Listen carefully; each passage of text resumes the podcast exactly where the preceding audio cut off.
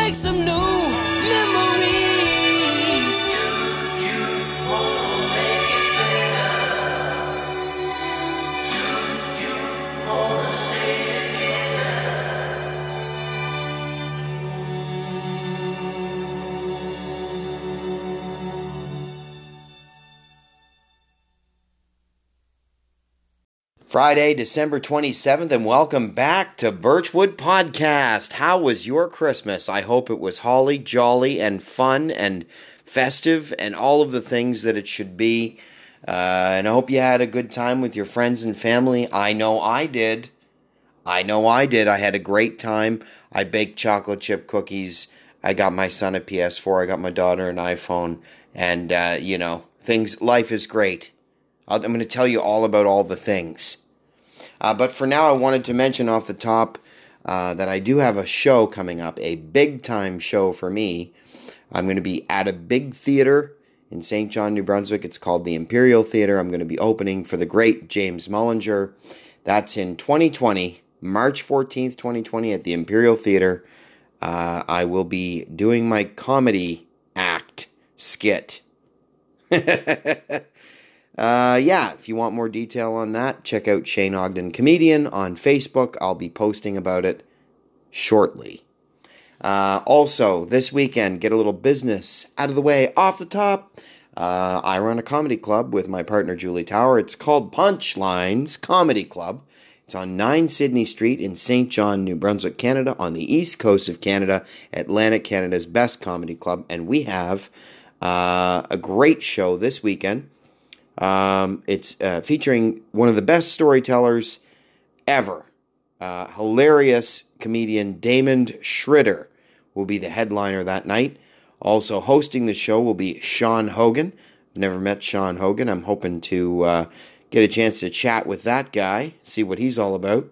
And also on the show, my old buddy Matt Keenan is uh, making his way down from Toronto just to do a set. And also Lynn Woods. I've never seen her, but I've heard great things. Looking forward to all of that this weekend at Punchlines Comedy Club. There's still tickets available. Visit punchlinescomedyclub.ca for more details. All right, so I told you uh, that I'd get into what I did for the holiday. First of all, like all the pages, would you? Go to Birchwood Podcast, uh, go to Shane Ogden Comedian, go to Punchlines Comedy Club. Give them all a like for me. Thank you for listening. Please subscribe. Please share this podcast. Let people know how great it is. I sit down with some of the funniest people and some of the greatest, uh, kindest people and uh, and I interview them, and then you get to know what's going on in my world. It's kind of like a Truman Show. Uh, I'm a father, husband, comedian, electrician, show producer, and uh, I think that's enough, man. Uh, life uh, does, is it just me, or life seem uh, way busier now than ever before? I really, I wonder where I get time to shower and take care of myself these days. Um, it's been it's been uh, wow it's been so so busy and i'm just so happy to have this break i actually um, at my work they were going to take off uh, christmas eve and, and christmas day. But i decided uh, well they were going to take off sorry christmas day and boxing day. I decided to take off um, christmas eve. They were only going to work till lunchtime anyway. And uh, so i took a day for myself. And uh, i had three glorious days with my uh, friends and family, and it was uh, well, it was awesome. Christmas Eve, we went to Queen's Buffet, and uh, yeah, if you've ever been in St. John, New Brunswick, and you're looking for a great buffet, why not just drive right past where I ate at Queen's Buffet? I don't know. I keep going back there thinking it's going to be good, and it was not. It was, uh, ugh it was just the lowest level buffet you could imagine. Like, uh, I mean, I, I can't stand it there. I just find the food tastes like chlorine. Like, I got some ribs, and they just tasted like chlorine. And uh, so then I moved on to the chicken, and I had to spit it out in my napkin. It was. I don't want to talk shit. If you love Queen's Buffet, I'm sorry. But I know that wasn't chicken. I don't know what animal was in my mouth but it wasn't chicken. And uh, it was twenty five dollars a person, right? So, you know, had the four of us there. So with tip and everything, it was about one hundred and thirty bucks of regret. But at least we are all together, and uh, you know the dessert was pretty good. So that was the Queen's Buffet Christmas Eve.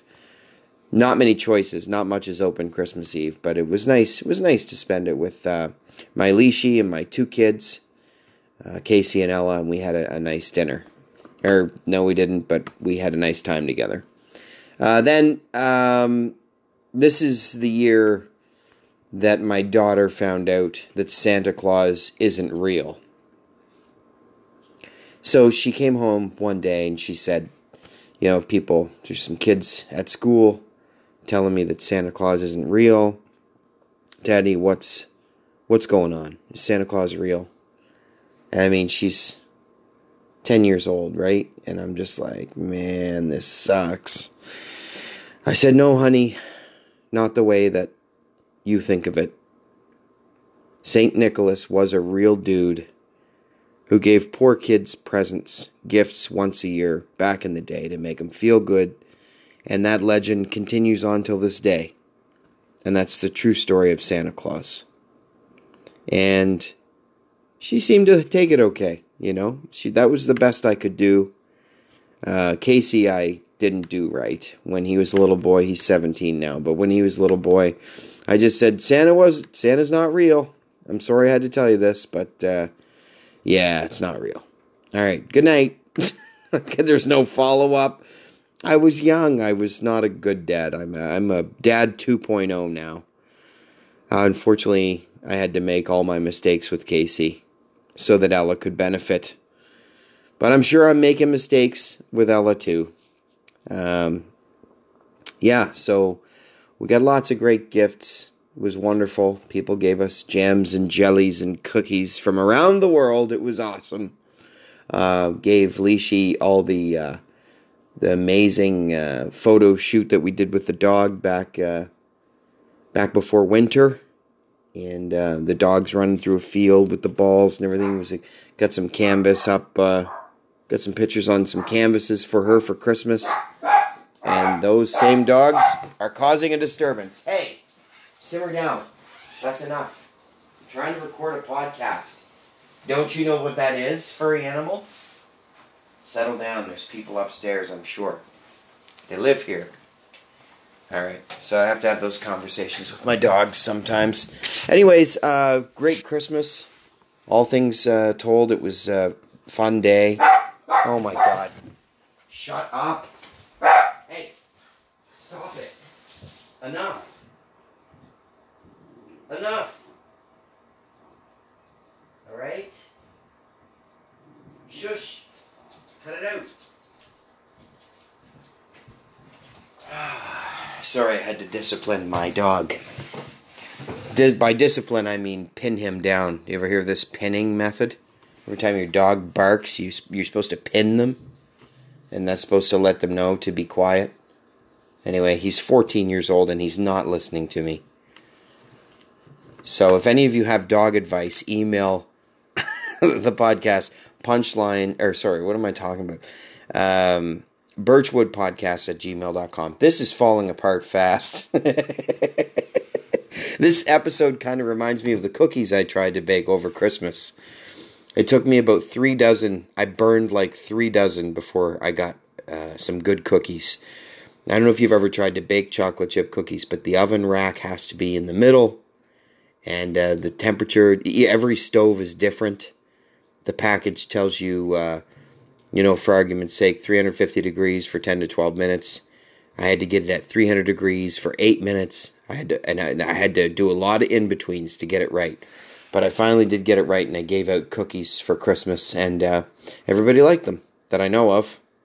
Nobody said they were shit, but nobody would, right? Nobody would tell you your cookies are shit. I ate a few. Alicia says they're good. I don't know. So uh, that's what I did. I burned some cookies.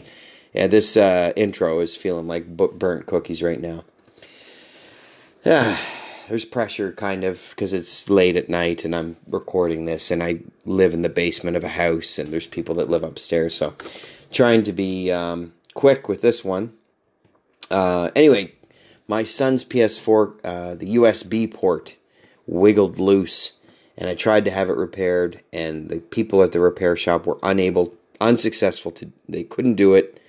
So um, last minute, we rallied up, uh, scratched every penny we had together, and we got him a, a PS4 and Christmas Day. And I and I prepped him. I was like, you know, this Christmas isn't so good, and we don't have a lot and everything, and kind of uh, set him up that way. And then when he opened the gift, he was blown away, very surprised and happy, and uh, so I was happy I could do that for him. And and Ella Ella likes to uh, see. We gave Ella one of our iPhones um, when we were updating our phone, so she uses it to you know play a game, and uh, so then I play games, and then I uh, you know her her it was an old phone, so the battery was dying, not being able to recharge, and so I get her a, a, a new used iPhone, and uh, so she was quite happy with that.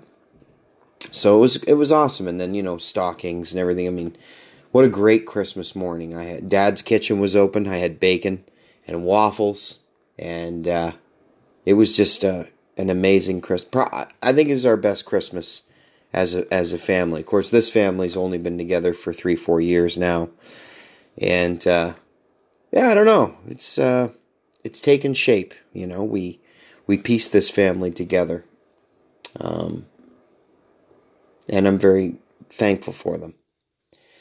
So this was a good Christmas. Um, then Christmas Day, Alicia went uh, with her dad, got broke her dad out of the hospital for the day. It was his first time out of the hospital in two months, and it was pretty special of her. You know, she got to take him out uh, to his uh, sister's place where he used to stay in the basement, and uh, they had a little time there together, and that was nice. Uh, then I went um, on my own way. I went to my sister's house, and I had turkey supper with them. And Boxing Day, we came back together and had ham and turkey at her stepdad's place. So it was just a great Christmas. I was very happy. I got a transmitter from Alicia so that I could, uh, yeah, play a podcast on the way to work, and um, yeah, everybody got nice gifts, and it was nice time together. But I gotta be honest, I'm so fucking glad it's over. It's so much pressure every year, and I and I kind of tried to ease it in with the cookies. Like you know, the cookies are great to give to people, and um, but you know, some people are still giving me, you know, like fifty dollar gift cards, and I'm handing them, you know, ten dollars worth of material here. I bake them some cookies, you know. So the, the money part doesn't add up, and I know everybody says that's not what counts, but there's still um, gift pressure that we've created in this capitalist society. So yeah, that's it. That's all I've got to say this week. Uh, hope you're having a great time with your lives.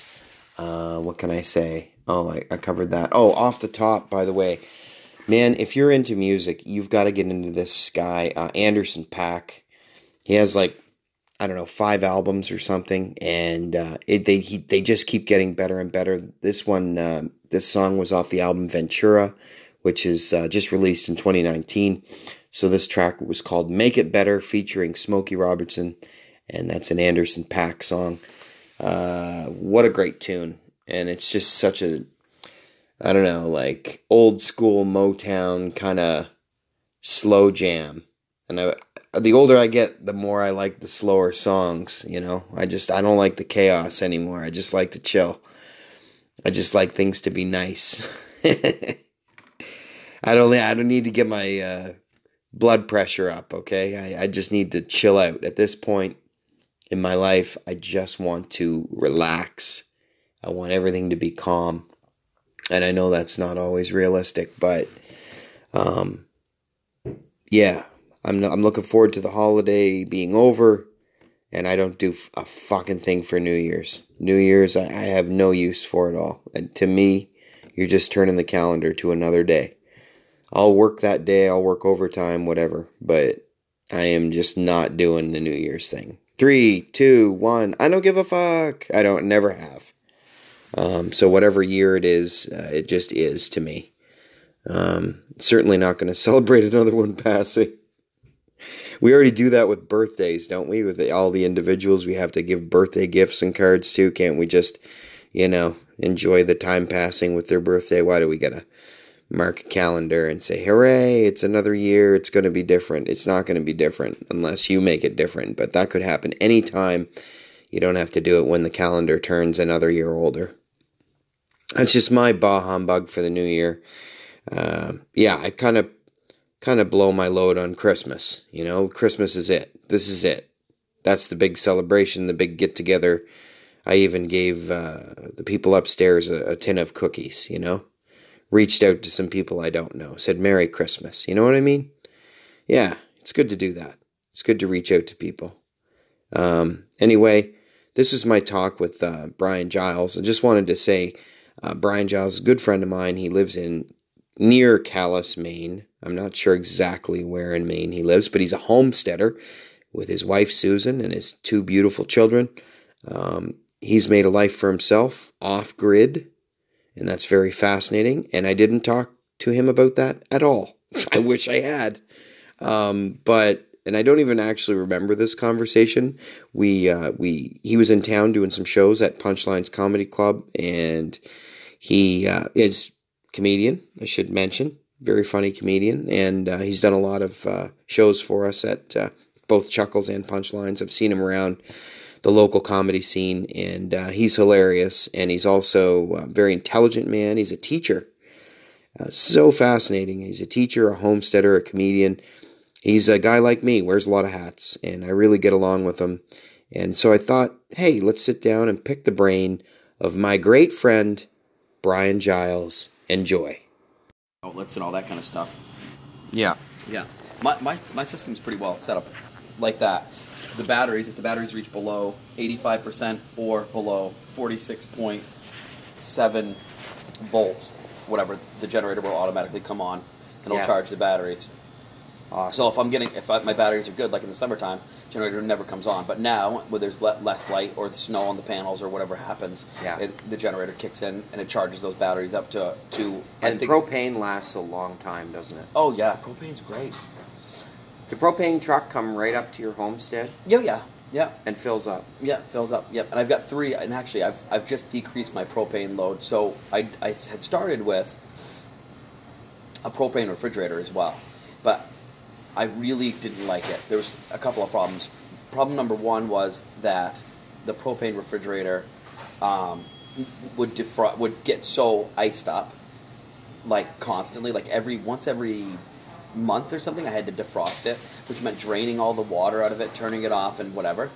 Something was going wrong there. Yeah. But you would need like a refrigeration tech to find out, wouldn't you? Right, right.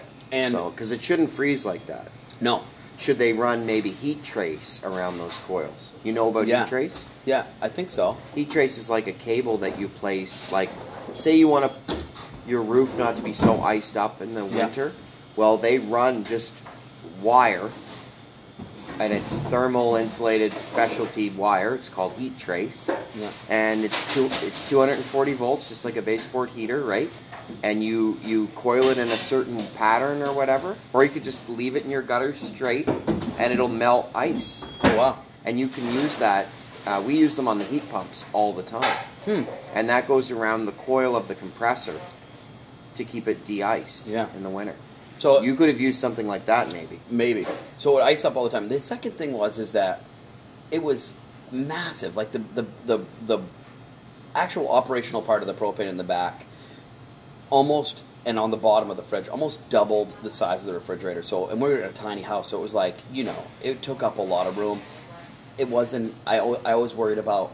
Uh, if the pilot light went out and um, it was like a fire hazard, you know what I mean. So that was that bothered me. So now we have a, a DC fridge, which is uh, doesn't even go through the into an outlet. I mean, it goes directly to the batteries, Really? and it's awesome, and it's great, and it uses so little power, and it's just and it's it's perfect. Wow. Ten cubic feet, A DC fridge. a DC fridge. Yeah, What the hell? Yeah. Now, well, you can't get that at Home Depot, can you? we did. That's what we got at Home Depot. Oh, Yeah, yeah. Birchwood Podcast brought to you by Home Depot. uh, yeah, and it was. I mean, the price tag you're looking at is like uh, it's like a thousand dollars for. A so 10 it's about double a fridge. It's about double a fridge. Or one and a half Yeah. times the cost of a, Yeah. a standard AC fridge. Yeah. And you could hook that directly to a battery bank. Yep, that's what we have a battery bank. Yeah. Now, I don't know a lot about DC. I took DC theory in block one, but even as a licensed electrician, I would not know how to set up a battery bank for a solar Yeah. situation. I do want to take some upgrade courses to learn more about renewables because it certainly is our future. It's coming. It's coming. it has to be. Well- you, you know, the planet is, you know, Yep. I don't know if you know what's Three happened. degrees warmer and to, yeah. uh, yeah, they're talking about decades Yep. Of time for action. It's very depressing. Yeah. That's why I find what you and I do uh, in our in our passion time Mhm. with stand up comedy is Mhm. so important right now. I agree. I agree. Yeah. Um, yeah, people got to get out. They got to get away from from the bad news and just have a laugh and uh, and enjoy themselves on a on any given night. You know, Yeah. because there's a lot. It is depressing. It's doomsday theory. Every time you turn on the radio, you know, it's something else. It's either a political scandal where somebody has done some heinous thing, or the church has raped more kids, or the um, which just last week there was more another. Well, that that shit about the koala bears in Australia is killing me. oh my me. god! Right? Eighty percent of their food supply is gone. The eucalyptus. Yeah. There's only twenty percent left, so they're just like, do the math. Yeah. You can't feed 100% of the koalas with Right. 80, per, you know, 20% of the food supply. So a lot of these koala bears are going to starve to death. Yeah. And uh, then I'm supposed to get up and brush my teeth and go install generators. Right. I, Right. it, it's a terrifying prospect. and the white rhino is dead, and there's fires in the, the rainforest where Yeah. you know there's fires in Miami, California. Miami, right now has full time uh, pumps just to keep it above sea level. That's crazy. Now you and I are are men of the world. Yeah. We know about mechanical things. they break. They break. Fail, They yeah. break all the time, and they will fail. It's not a question of when, Yeah. it, or if. It's when. I'll tell you. So this is um, before. So I lived in New Orleans for two years, and pre. I lived there pre Katrina, the big one, right? And I remember when I first got to the city, I, I, loved it. I was fantastic. But I lived with my old college professor, and he drove me around, and he and he showed me the levees, and he was like, he was like, "Do you see how high up we how, how far below the water we are, and how high up those levees are?" And he told me like the Army Corps of Engineers got hundred thousand body bags in the attic of the Army Corps of Engineers building, which is like a fifteen story building or whatever, um, because eventually it will happen. It will come, you know and uh, and but everyone was like just you know just partying and living it up or whatever, knowing that this big hurricane would, would ha- happen and that it was gonna the levees were gonna break for sure and the city was gonna drown for sure, and sure enough, it happened. You know, and the the people kind of had this attitude in the city of like. Um, we know what's coming, so let's just enjoy ourselves. Like That You was know, kind of the magic of that, New Orleans. That's the magic of New Orleans. It's like it's like, you know, we know where the levee's gonna break, so let's party, let's listen to jazz and brass and eat, you know, whatever food we want to eat and just it's which is a dangerous place to be if you're not from there. Like I, you know, I'm a I'm a Yankee and I I'm down there in New Orleans and I just imbibed far too much. You know, too much food, too much booze, too much too many good times. Just Yeah. um, and know how to moderate myself at the time. I was young, you know. Yeah. But I went back again after Katrina, and I watched them rebuilding the city, and I actually helped. Uh, my archaeological firm also did soil testing, and so we went out and we took core samples to try to get the right consistency of clay. for The levees. It had to be it had to be the right mix of sand and clay in order for it to pack well and hold the water, and um, and it was just like that. We're, as we're repairing it, we're getting you know hundreds of thousands of dump truck loads of, of uh, this clay to try to fill in these holes, and it was just kind of like it's all going to go happen again. It's all going to go underwater again. Yeah. You know, it's like you, you're in Venice. I mean, Venice is like the same thing. You know, Uh, yeah. Pumps full time. full, full time, and they've they're Yeah. seeing record flooding in Venice. Like it, they know the floods are going to happen every year, but now it's been like consistently every year. Around here, like this is where I grew up, Mm. and we we are a coastal community, Yep. and as is Maine, the state of Maine, right? Mhm. We're province in New Brunswick, so you know, but geographically, we are not different. So I don't know if you've seen a lot of flooding in Maine. Yeah. But basically, here, people who had never been underwater, their entire homes were gone, or their cabins, or whatever. And it only happened to a small percentage of people. So, in the grand scheme of things, most New Brunswickers just go on with their lives. Did you hear what happened to Larry? Isn't that sad? Yeah. But what happens in a case like New Orleans or Australia when the damage is community like just wiped out? Yeah, like California. Those. Yeah, those. what happens wildfires. then? What happens to our humanity then? I don't know. And, and like Sandy and like and Sandy Hook. Um, Which again, why is comedy so important? Right. And I and I mean I'm talking now, you know, very deeply and probably, you know,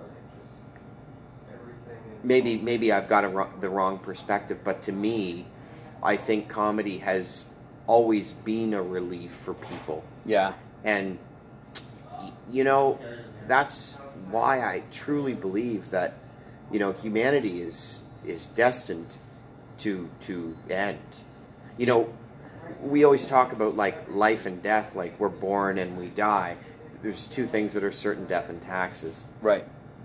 So if we know that about ourselves, we're only going to get one spin around the earth, right? That's like, right. We are only going to live once. We're going to live and die. We know that. Why wouldn't that be true of anything in the universe? Yeah. Like the the earth is going to end, and I believe that we're in end times. Yeah, and it's terrifying to me. yeah. I mean, at the Do you do you get scared uh, thinking about it? um, I don't get scared for myself as much as I get scared for my children. Right. my biggest anxiety is that you know there are things that my children will never get to experience. And i'll give you a, a couple of for instances. Um, the white rhino is gone right? There's other species of animal on the planet that are dying at a rate that my daughter may never ever see them. And i take her to zoos and all that.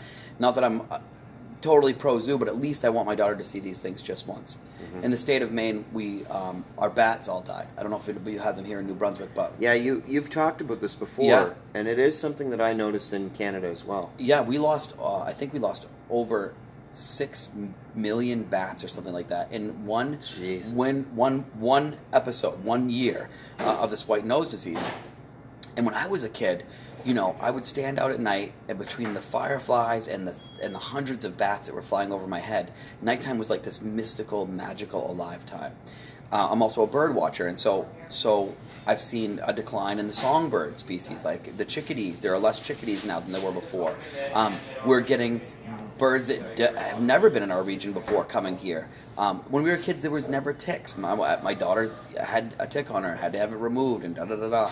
You know, these are these are very subtle changes, but it's like she is. Grow- I can prepare her as much as I can, but if I don't know what those changes are going to look like, how can I prepare her or my son for those changes that are coming? Um, just do the best you can, right, to help them be adaptable and whatever. But that's Because what are our cho- what are our choices as fathers? right? We can um, try, or we can do nothing. Right. You got to try. You got to try. You got to try. and it's tragic, isn't it? And and it's really made me soft. Yeah. You know, I, I was very aggressive when I was young. I, I wanted I didn't need anybody's help. I didn't need anyone to love me. Fuck the world. It's me versus the world. yeah. Very egocentrical, egotistical, whatever you want to, you know, just very self-centered. Yeah. Having children, you start to fear on a deeper level. Yeah. Then it, it it's just like okay, stick a fork in me. Yeah. I, nothing matters about me, but it, it is that instinct of survival and and that instinct of uh, procreating the species. You know, to, Yep. to carry on your your DNA or whatever. It becomes very. Uh, uh, it's it's such a shift. It it's it, it to your core Yeah. because Well, all now I think about is the world and what kind of world is my daughter going to experience. and what kind of and like I think my, for my daughter, my son, like what kind of person are they going to be? What kind of legacy am I going to leave behind? So I work in special education, and um, and I often see children with emotional and behavioral disturbances, and um, I'll be blunt. I often see behaviors that are the direct cause of the parents' inability to manage their children, inability to to set boundaries for the children, inabilities to recognize that there's an issue with their children. They you know they they go around blaming the rest of the world or whatever. Parenting, Yeah, parenting, but they don't. And but not not parenting like in a fashion magazine, no, no, this is like like real like parenting. like actual take an interest yep, and and you know set some boundaries. that's right. yeah. And so, I get home, and uh, my daughter, my daughter's three, my son's seven months old. He's I've never yelled at him yet because he's seven months old. There's no reason to yell at a seven month old. Um, but I've certainly like I found myself. I was always in my like you said it was uh, like aggressive, but I was also like wild and and I partied. I I had a had an amazing time. Um, doing um, you know, I just I was wild. I didn't have any I didn't have any really care or concern for for the future. And but I and when I had kids, I thought my wife would be the disciplinarian and I would be like the dad who get them all riled up and whatever. And it's the exact opposite. Like I'm, I come home, especially because I see children with really bad behaviors all the time, that I am harder on my kids than I ever thought I was going to be. I'm and because I love them so much, I want them to be uh, caring, kind, respectful, um, and sometimes that means you can't be friendly. You got You have to be. You know what I mean? You have to set clear boundaries. You have to um, follow through on consequences and that sort of thing. And that and that stuff takes effort. oh, doesn't and, it? and yeah, Yeah. a lot of effort. Yep. You know, like my son, he alone could give me a part time job, and I mean a real, like, you know, three nights a week, I Mhm. could spend on that boy, and and uh, I would not be able to change him. Uh, I try. My, the only I struggle now. My big struggle now is to make sure that he knows that I love him over and above everything else, and it is so hard when he is like I still can't get him to wake himself up yeah. for school. How old is he? 17. Oh yeah, that's a rough one. You know, like, how can I maintain my composure Yeah. with someone who won't even do enough to get themselves out of bed? You know, like, I'm sorry to chuckle, but I, it's the classic. Uh, yeah, yeah, how do you, how do you not become like abusive? yeah, yeah. Because I see the rage, yeah, and then I look at myself in the mirror and I go, "No, that's how my stepfather was, Yeah. and he was verbally abusive." Yeah. And you know, and I and I make jokes about it. Well, it was different then, and you know, my old man, and you were lucky. You know, you didn't grow up under my dad's roof or whatever.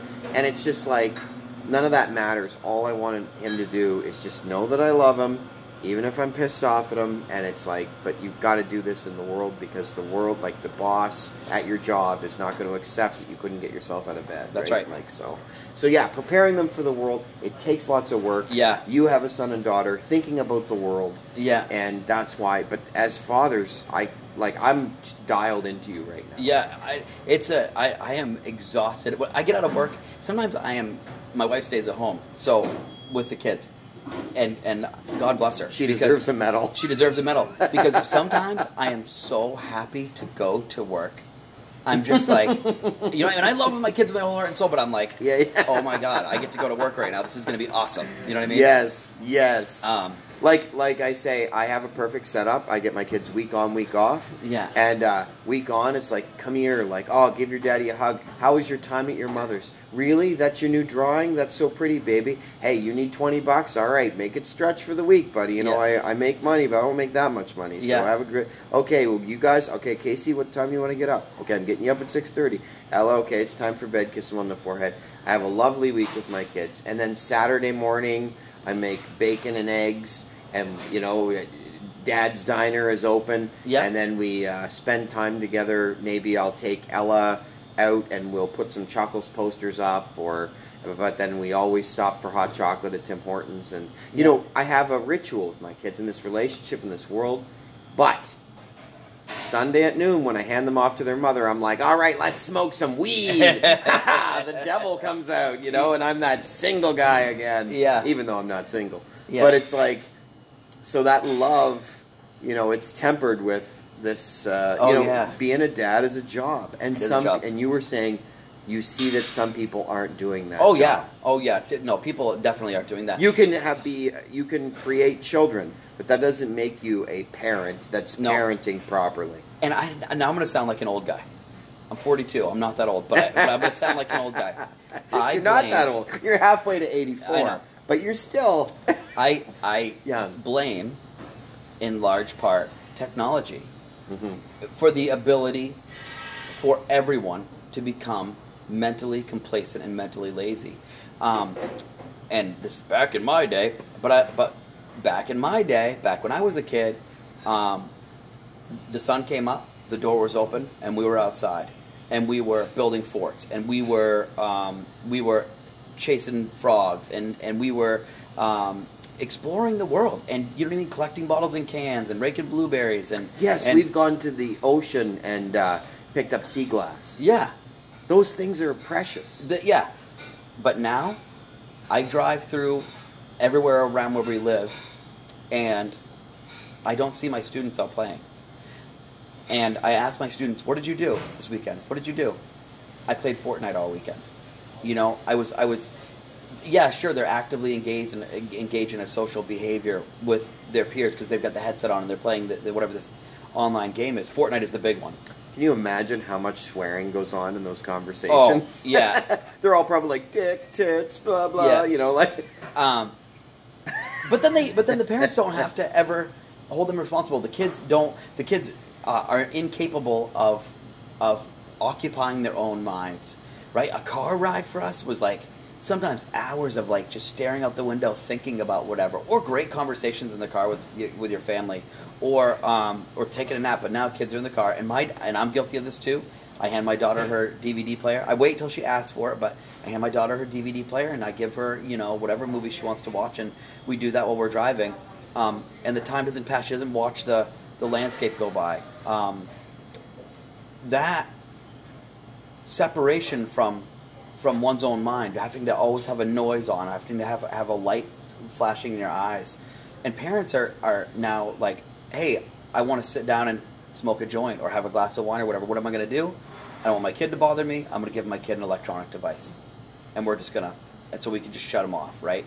Yeah. that kid never gets to, to learn how to be an evolved human being, I think. And I, I, I honestly believe that. You know, I'm not going to blame the music because our music was just as, I mean, the parent, my parents' music and our music was just, it's all equally uh, about sex, drugs, and violence, and rock and roll. Um, I just blame the, Same with the exposure to video games and yeah, you know th- different things that they blame. You know, yeah, movies even or whatever. You know, they they tried to uh, say that the Joker would encourage too many serial killers and, and things of that nature. I don't I don't subscribe to that. I don't all. either. I don't. I don't think art is something. Yeah, I mean, but if you've got that, whatever it is you have in your head as a human being, if you're a killer, if you're a, a, a, a faith-based person, if you're whatever ideology you identify with, like I don't think that's going to make you be more of that, more or less of that. Like I don't think if you wanted to be a clown, you know, you watch uh, the Joker movie and you're like, I'm gonna, or Baskets, Yeah. or any of those, I'm gonna be a real clown, and you go do it. I think you can be inspired, but you're gonna, if you're gonna be a murderer or something, you're gonna do that. yeah, You'll you'll you'll find your muse.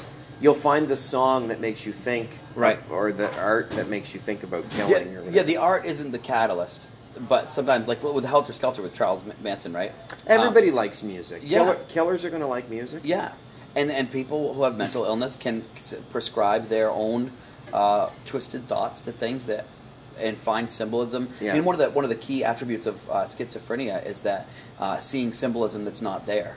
Right. Yeah. That's one of the one of the key. Oh, the. Illuminati. Yeah. Yeah. So, although I believe in that, but um, so the uh, You're a conspiracy theorist. a little bit. Yeah, Yeah? I'm a little bit of a conspiracy conspiracy Yeah. theorist. And There's got to be some conspiracy in life. Well, so okay, let's get let's get weird.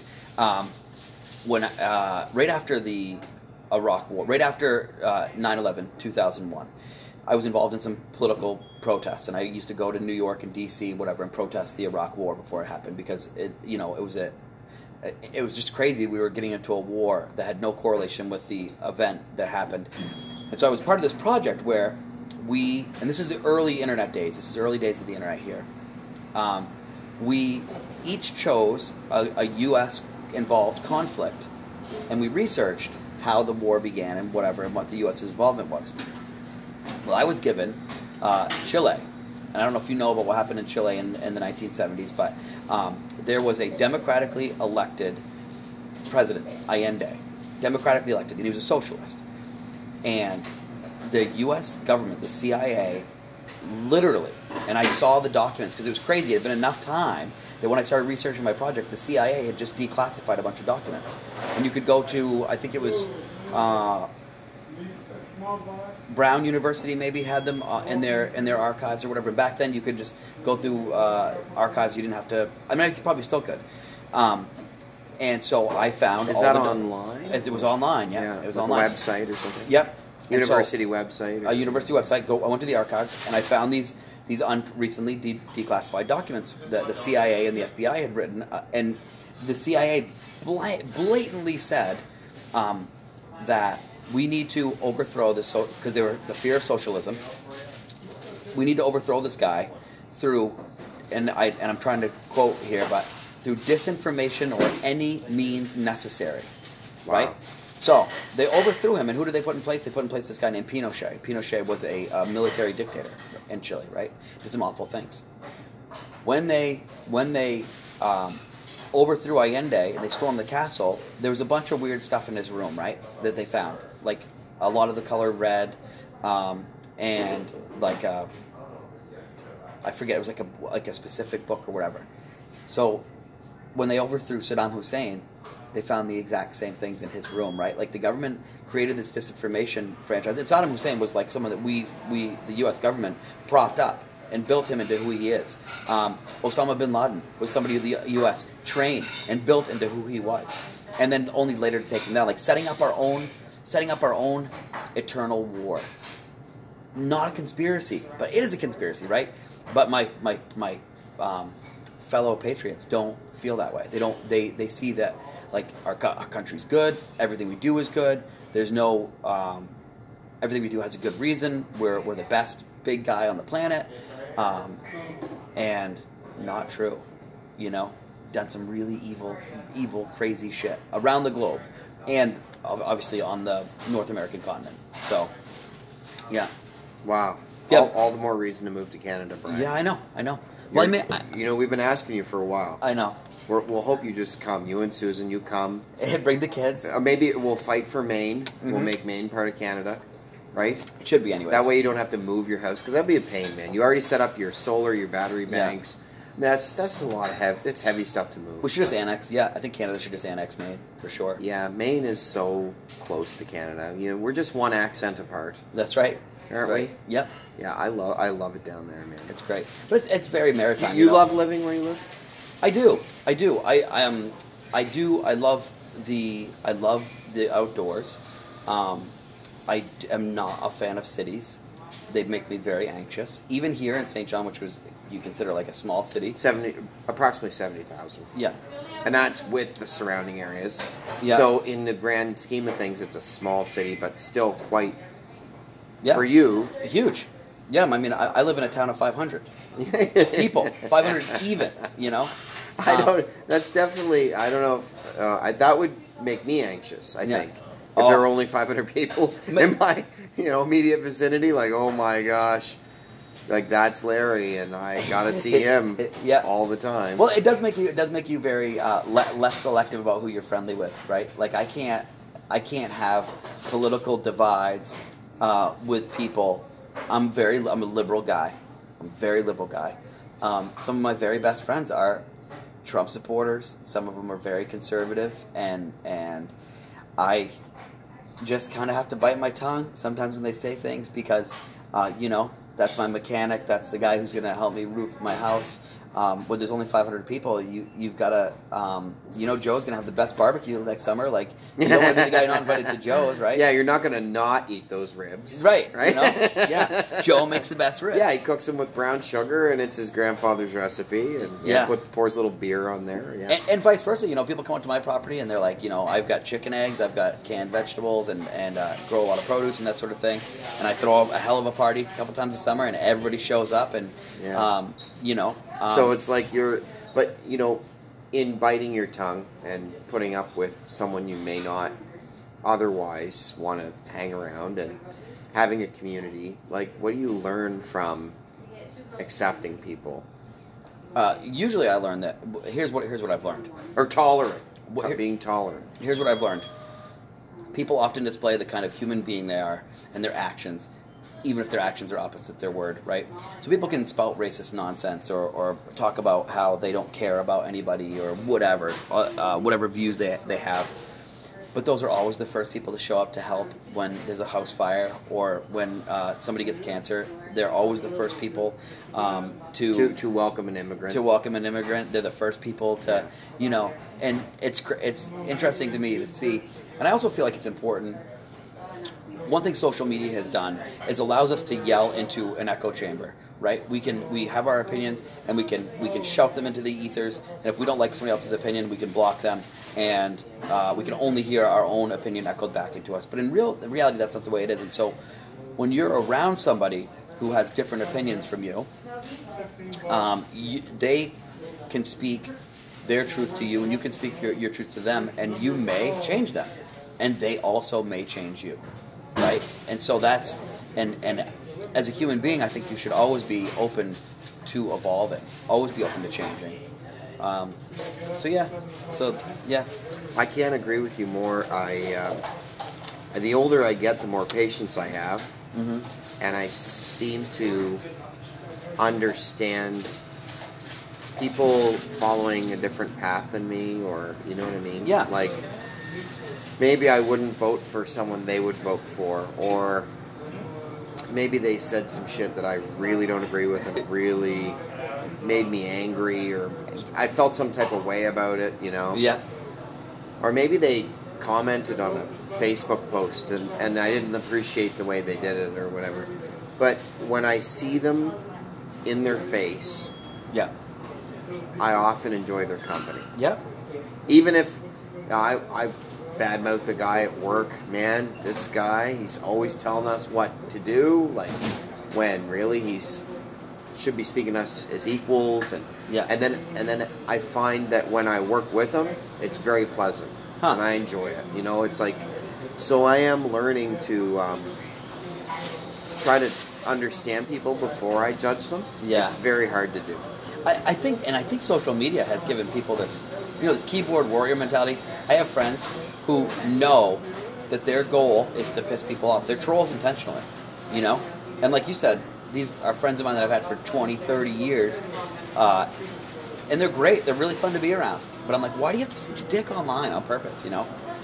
Um, yeah.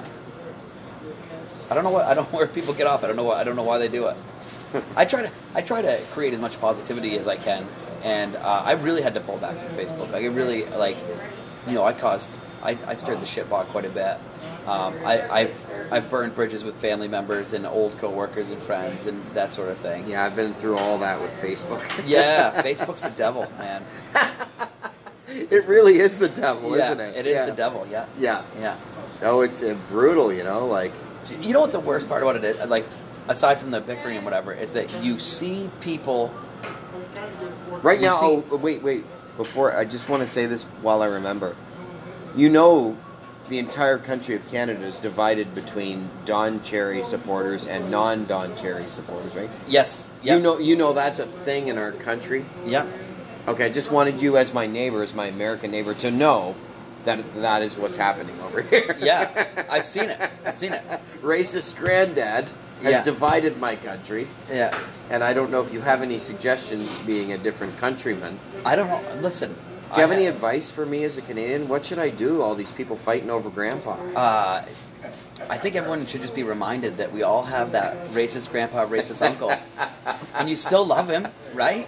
And you just kind of go, okay. Yeah, I don't agree. I don't Yeah. agree with you. Yeah. Yep. This could destroy the whole family if I fight with grandpa, right? Yeah. Well, I yeah I haven't. I have. Uh, I, I won't. I I don't want to divulge anything because I don't know. So Facebook is the devil. It's That's Facebook. what- Facebook is the devil. But the worst thing about it is the um, the fact that we get to see snapshots of other people's lives and compare our own lives to these snapshots that we see on Facebook. And, you know, with someone's great meal, or the party that they're having, or the friends that they're hanging out with, or the or the car they bought, or the weight they've lost, weight they've lost, or whatever it happens to be. Yep. Um, and we compare our own lives to that. And it's an unrealistic vision of the other person's life that we're seeing. Yes, exactly. And everything, everyone is showing what they consider to be their best side Mm-hmm. of them. And so when you compare yourself to that, because we're giving our best, Yeah. you know, we're showing the, the, okay, so we're taking a picture, we're choosing one picture for our profile. Right. That's got to be a good one. Yep. You know what I mean? So, oh, my dog was jumping for a tennis ball, or I put on the funny hat, whatever it is. And then we see all that and we go, I don't have a funny hat. Mm-mm.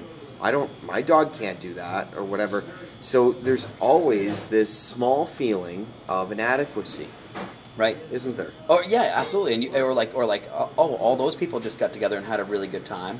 How You know, how I'm come? not? How come I wasn't invited to that party? How come I wasn't part of that thing? yeah, that's right. And um, oh, it's awful. And That's- why are they friends? And I, I was friends with them first. Why are they hanging all the time? And this social disease had a Trojan horse in Mark Zuckerberg yeah, because it hooked all of us. It was free to log in yeah, and have a profile. That very idea got right to the core of how shitty people can be, Yeah, didn't it? it did. That's our our most disgusting compulsion is to be involved with ourselves. To- Yeah. To, make ourselves more important than someone else. Mm-hmm.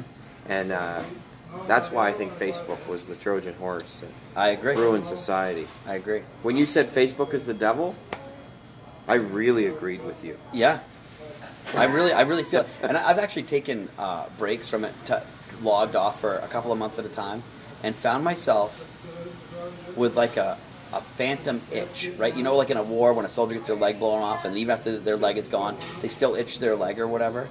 I would, I, I would delete the Facebook app from my my phone completely or whatever, and be sitting at the couch and just pick up my phone, like I have to look at something, like I have to see something, and that's why I just end up going to my bank app, into my credit card app, into my all my other Check your email. check my email, right?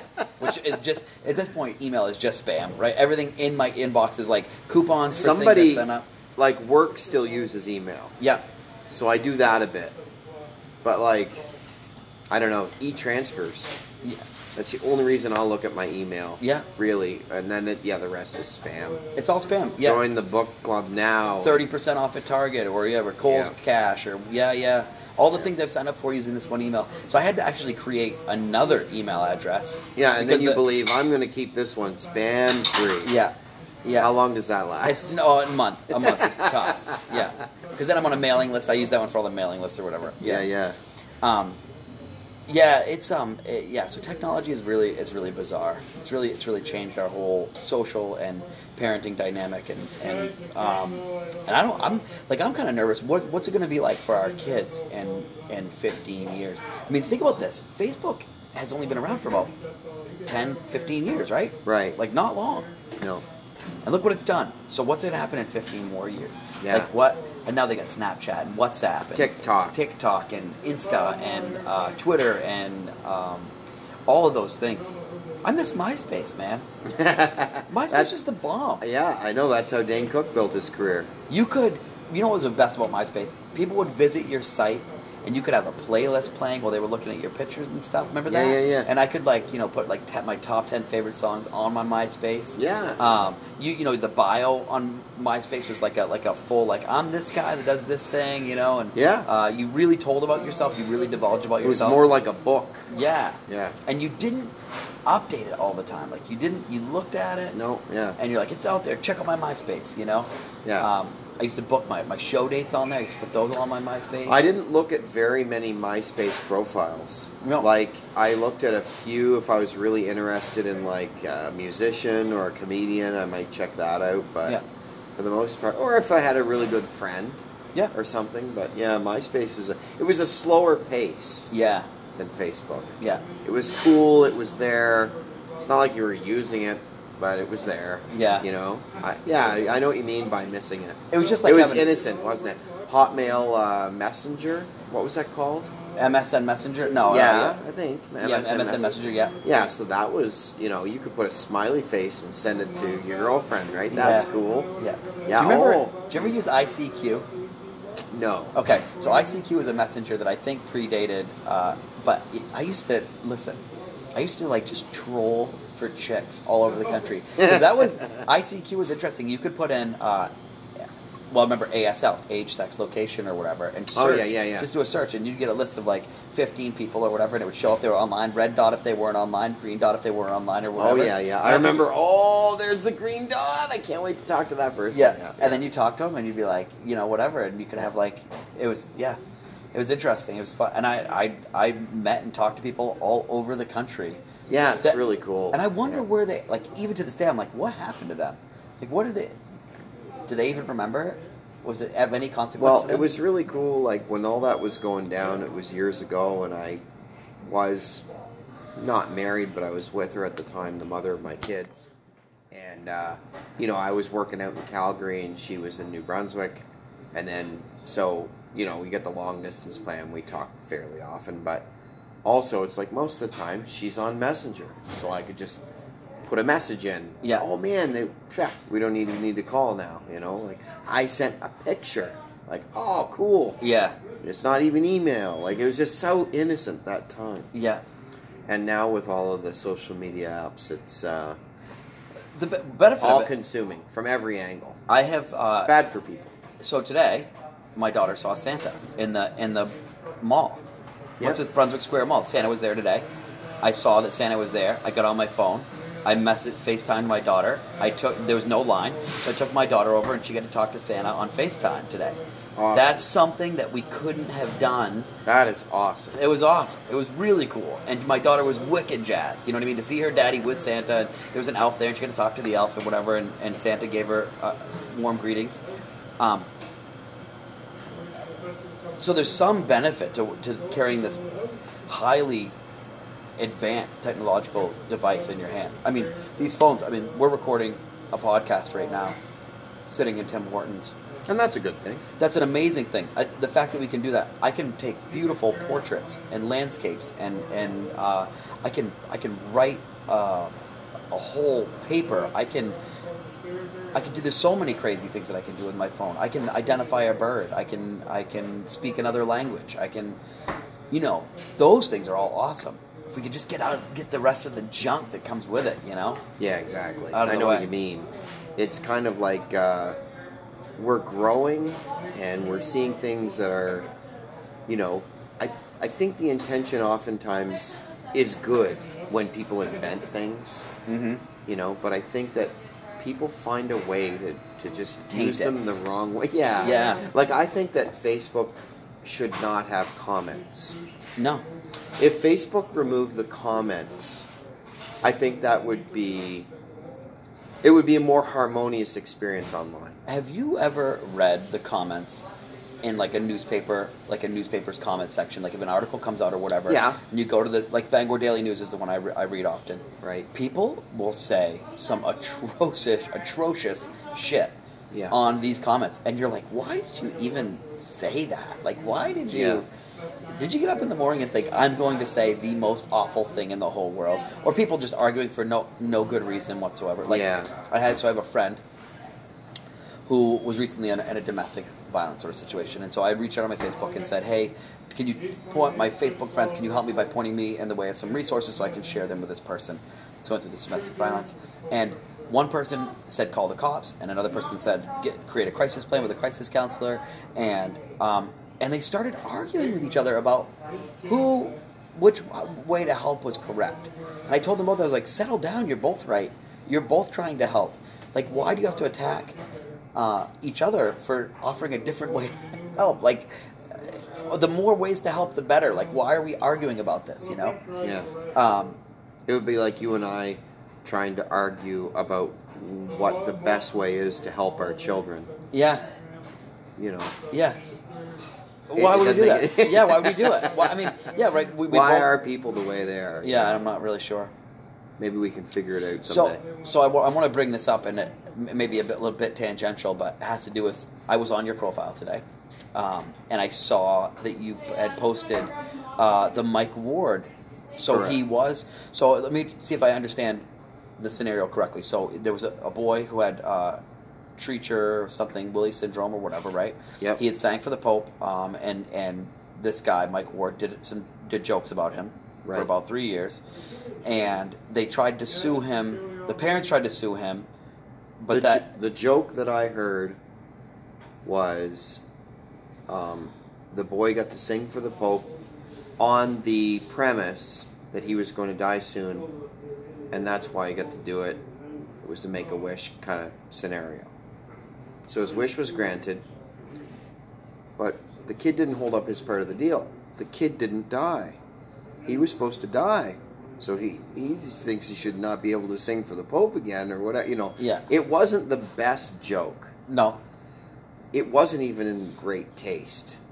of course, But the intent, no matter how, th- I believe this is the truth. The intent was humor. of course, However, I agree, it was in bad taste, and sure, I would I would not do a joke like that, and I'm not a fan of a joke like that. right. Me neither.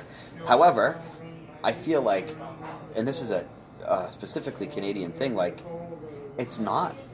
I don't know how it's a finable offense. I, like that doesn't make any sense to me that it's a finable offense. Like, you you're not inciting violence.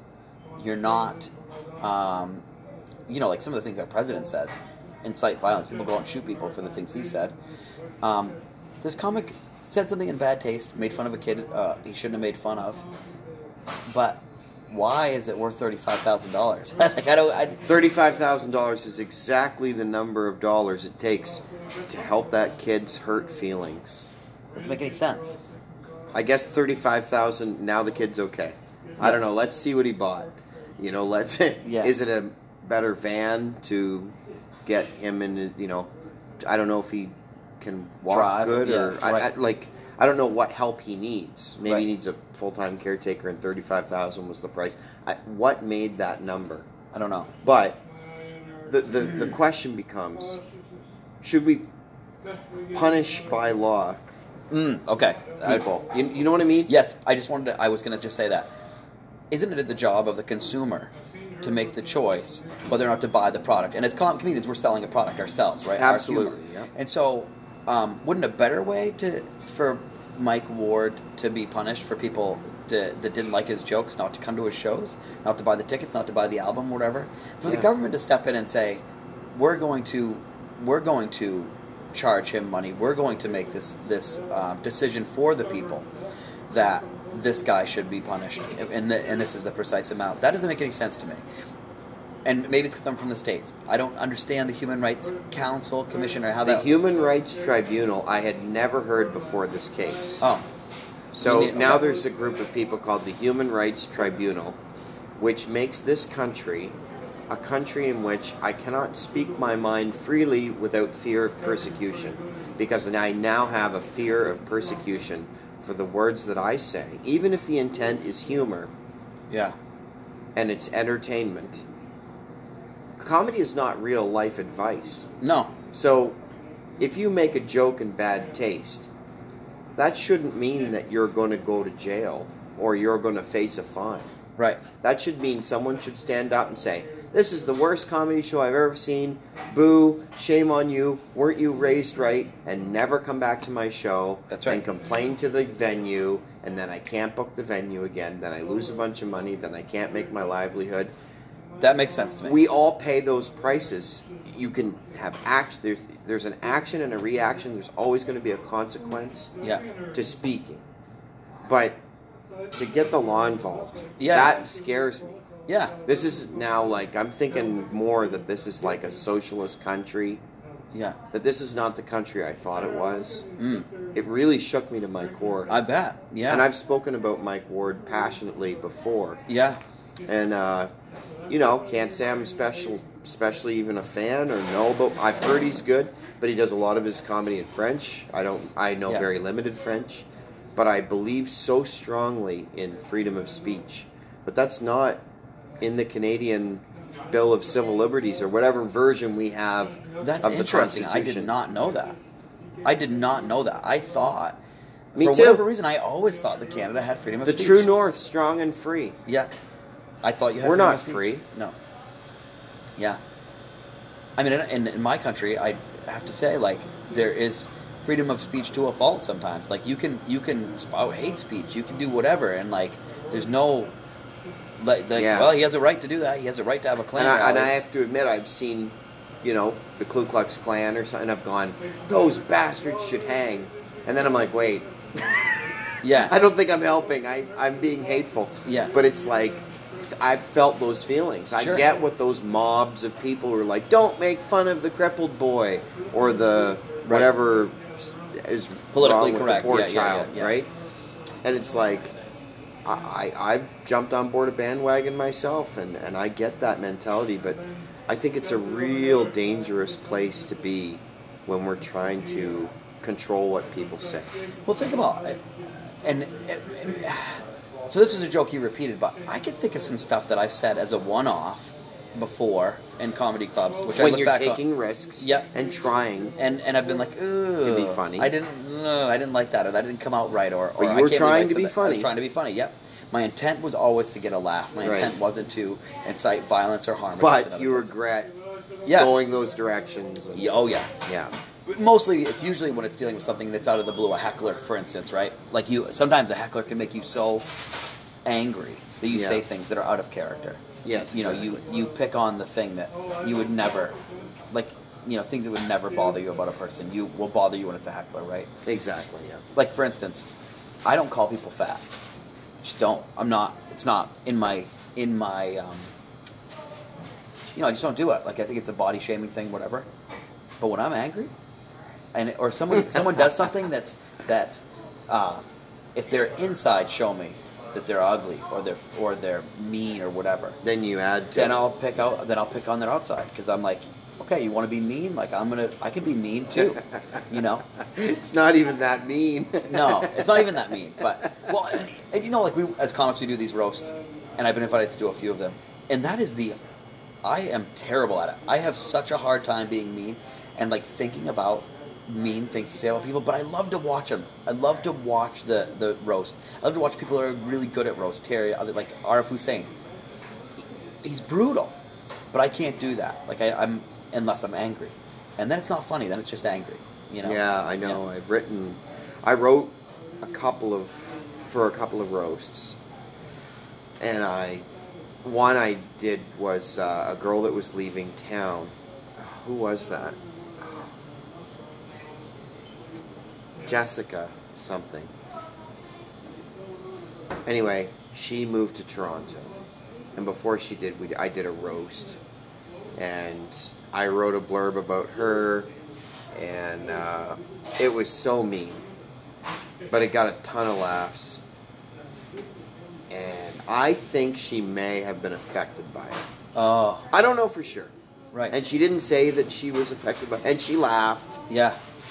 But like there were things, and I was like, oof. I don't. You know what? I don't like roasts. I don't like them. No, that's funny. You're, I'm I'm interested. I'm interested to hear you say that because I feel like I'm one of the only ones. Like you know, God and Godso's really good at it too. Like he's another guy that's really good at, at roast and enjoys them.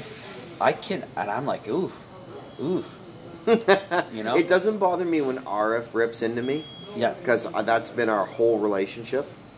It's just like yep, he, he's like my brother and he cuts to my core kind of thing. I don't mind that because I feel like I know RF and I feel like deep down he does like me. yeah, But like to see open roasting, like everybody just cutting to everybody, I just whoa. I Yeah. I don't like that, and I I know a lot of people do, and I can see why it's funny, and sometimes I laugh, but I, I think sometimes it's like um, a groan. Like when I first started with comedy, the, the club owner said a groan is as good as a laugh. Sometimes, right? Yeah. And sometimes at a roast, I, I spend more time groaning. I'm like, oh, oh, you said that. oh, you know, uh, you ever watch the? Um, is it Jeff Ross who does the roast? Jeffrey yeah, Ross. yeah, I think so. He's Yeah, so he good at it. Yeah. But I've seen him say some terrible things about people Oh yeah, like that in like he uh, the roast of David Hasselhoff or whatever, and like, oh man, just just crazy. I can't even repeat it, but crazy stuff like that, and just trashing around the room or the roast of Tommy Lee. well, Comedy Central roasts, so it was a big thing. yeah, It it has its own fan base, its own. I'd almost call it different than stand up. I Yeah. think I think roasting is like a different category of yeah, you know like improv, stand up comedy, and roasting. I think are all different things. my a buddy of mine who was just going through a divorce, just went through a divorce, brutal, was having a terrible time. His birthday company's like, hey Brian, can you roast me at my birthday party? And I'm like, no, no, man. Like I'm not gonna, I'm not gonna be the the one thing between you and the trigger, bud. Like you know, I'm not gonna, you know, no, no. I'm not going out like that. Nope. No. So how can people find out where your upcoming shows are? Um, you know, generally, if I, I have a show coming up, I, I like it and share it on my Facebook page. Um, I, I used to Brian have, Giles on Facebook. I used to have a um, I used to have a MySpace page, obviously, but I used to have like a, a comedy.com page back then. As a comic, is you could create and upload your headshot bio, bio profile. Um, I also use ReverbNation. That's a really cool. I don't know if you've ever used it. No. but you can build a really nice EPK, electronic press kit, which I, I um, learned that term recently. But it's got all like you know the testimonials, and it's got uh, all video clips, and it's got uh, bio photo, photos and head headshots, whatever. So how do people find that? Um, and that's going to be uh, the Reverend Brian Giles at ReverbNation. Uh, just just type in ReverbNation, the Reverend Brian Joseph Giles, and it will bring you to uh, my page, and it'll show you all the uh, upcoming shows. However, I'm not really booked right now because it's winter, and um, although we you don't have snow here, we already have snow in Maine, and uh, I try not to. I try to avoid booking gigs when I'm I'm hesitant to cancel with a club. I hate to cancel with a club.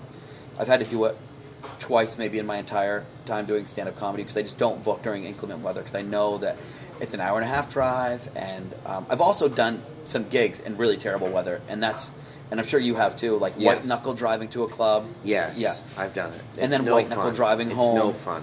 No. yeah and you're like well, the, I booked I got I got to get there I got to do the show because you don't have to you don't want the clubs to have to change the poster or to find somebody last minute you know I've I always find talking to you so fascinating. I had a great time talking to you today. Thank you for sitting down with me and doing the interview. Th- thank you for having me thanks Yeah, and the thing is, uh, I, I want this conversation to be part one, part two, part three, because you're a homesteader, comedian. There, there, there's too many parts of you that I would really love if you came back to the show and, and did another episode. I would love that yeah I would love that All right, man. Thanks. all right thank you